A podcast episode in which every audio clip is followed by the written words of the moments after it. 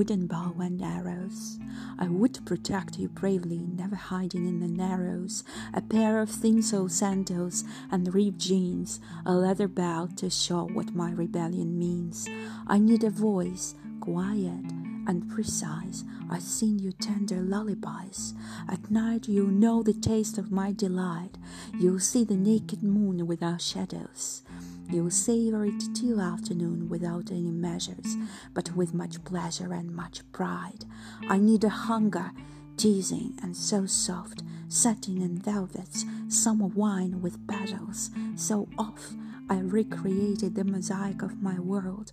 I read the hidden ornaments of life in passionate and accurate, sincere rhyme, the rhyme of my love.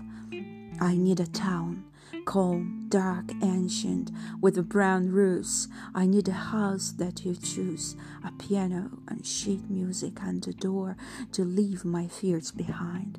Make tea and whisper in an undertone, be mine, be yours, be mine. Your snow white shorts, my dressing gown. I need a wooden bow and arrows, tenacious thoughts and strong body, feminine, boyish, maybe none. I need a lot with you, nobody else but you.